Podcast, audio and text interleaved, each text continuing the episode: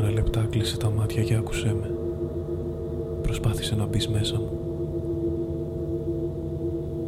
Σήμερα θα δώσω τροφή σε πεινασμένες ψυχές του κάτω κόσμου. Λαχταρούσαν ένα κομμάτι από τη γεύση μας καιρό τώρα. Οι παλμοί της καρδιάς της άρχισαν να πέφτουν. Άκουγε την αντανάκλασή τους να πάλεται στο τύμπανο του αυτιού της και στα γόνατά της. Το στόμα της είχε στεγνώσει. Στα μάτια της φύτεψα άμμο και γεννήθηκε γυαλί. Κατέβασα τη μαύρη κουρτίνα και τη σκέπασα τα πόδια ως το μουνί της. Έβγαλα μια σκουριασμένη λεπίδα που είχα στο πορτοφόλι και έγλειψα την άκρη της. Ήταν βουτυγμένη σε λάβα. Γεύτηκα τη γαλήνη του στη γλώσσα μου. Τέντωσα το δεξί της χέρι και έκοψα κατά μήκος της φλέβας της. Βούτυξα το δάχτυλό μου στην πληγή, ξανά και ξανά, και έγραψα στην κοιλιά και το στήθος της την τελευταία μου σκέψη. Την υπέγραψα με το όνομά της. Είμαι σίγουρος πως το ίδιο θα σκεφτόταν αν μπορούσε. Δάγκωσα τα χείλη της.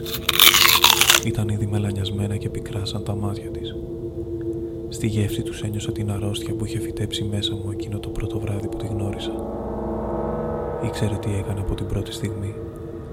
Δεν ήμουν ο πρώτος, ούτε θα ήμουν ο τελευταίος αν δεν τη σταματούσα.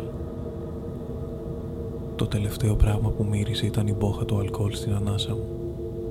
Το τελευταίο που άκουσα ήταν το σουβλί που διαπέρασε το τύπανο του αυτιού της και σκάλισε το μυαλό της. Το τελευταίο που είδα ήταν ένα ηλιοβασίλεμα στην τηλεόραση. Το τελευταίο που γεύτηκε μερικές σταγόνες σου ίσκι στο σάλιο μου. Σηκώθηκα όρθιος και κοίταξα άλλη μια φορά το δωμάτιο. Ήταν ημιφωτισμένο, γεμάτο σκόνη και παλιακά αντικείμενα. Ο αγαπημένο τη σκουροπράσινο καναπές είχε μια στάμπα από την πρώτη της περίοδο και ένα αδιανό μπουκάλι κλενμόρατζι, χωμένο στο πίσω μέρος του μαξιλαριού. Στο τραπεζάκι δίπλα υπήρχε ένα οβάλ πορτατίφ και ένα τασάκι πνιγμένο στα από τσίγαρα, σημαδεμένα από φτηνιάρικο κόκκινο κραγιόν. Η ταπετσαρία στους τοίχους είχε ένα στρώμα λίγδας από δεκαετίες ασταμάτη του καπνίσματος. Από το ταβάνι κρεμόταν μια θηλιά πλεγμένη για το λαιμό μου την έπλεξα μόνος μου το πρώτο βράδυ που τη γνώρισα. Κάθε νύχτα μαζί της και μια πλέξη.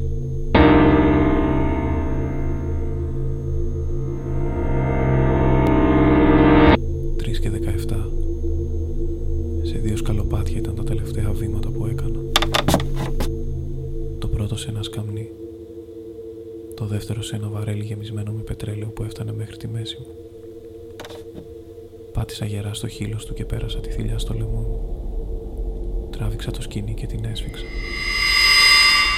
Έβγαλα από τη μία μου τσέπη ένα τελευταίο τσιγάρο και το έβαλα στο στόμα μου.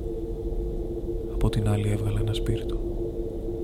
Το ρατζούνισα στο χέρι μου και άναψα το τσιγάρο. Ρούφηξα και κατέβασα το καπνό στην ψυχή μου. Πάντα μου άρεσε να τη θολώνω με κάθε ευκαιρία που έβρισκα. Έκανα ένα μικρό σάλτο και βούτυξα ως τα γόνατά μου στο βαρέλι. Το σπάσιμο του λαιμού ήταν ακαριαίο. Οι σπασμοί του σώματος μου μέχρι να φύγει η ζωή από μέσα μου τίναξαν το τσιγάρο από τα χείλη μου. Όταν άγγιξε την επιφάνεια του πετρελαίου όλα απέκτησαν νόημα. Τυλίχτηκα στην άγνωστη ζεστασιά της λύτρωσης. Τώρα ήμουν ελεύθερος κι εγώ. Την έλεγαν ηλέκτρα.